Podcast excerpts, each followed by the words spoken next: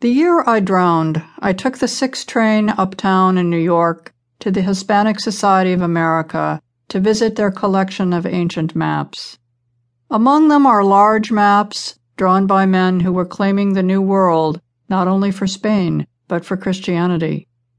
One had a crucifix at the top, and another was adorned with a Madonna. Still another had a Moslem soldier with a sword on one side of a map of Africa and an armed European on the other. The pride of the museum was Juan Vespucci's map of the world, Mappa Mundi, completed in 1526. They keep it in a private room available only to scholars who sign up well in advance. I knocked on the door without much hope, but the thin, polite man who opened it said, Of course, and let me in. Crowded into a small space were a number of wooden desks, with a few people working at them, who looked up, then went back to their books and papers. On one whole wall was an old gold curtain with a tasseled fringe, like something you would find in a drawing room. The man drew it back, and there it was, all that was known of the world. Africa very much in place, South America a crooked, narrow knee, North America only a scrap of land, surrounded by watery blurs where all knowledge ran out. I was directed upstairs to an exhibit of smaller maps laid out in glass cases in two darkened rooms. These maps were specific, precise, and individual, drawn by the pilots of ships to preserve, as the curator put it, the Mediterranean sailors' first hand experience of their own sea.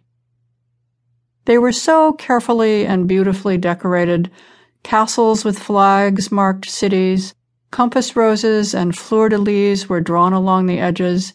They may not have been working charts to be kept on board, but beautiful replications of where the sailors had been and what they had seen, what the curator called subjective truth.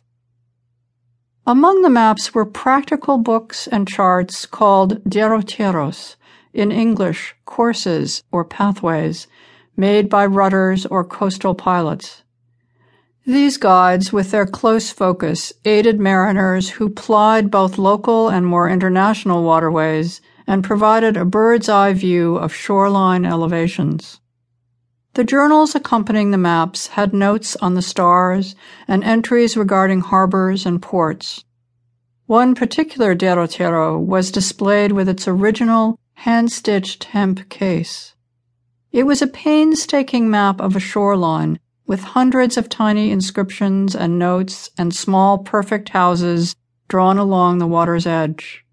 Only by reading back and forth between different maps was a sailor able to orient himself.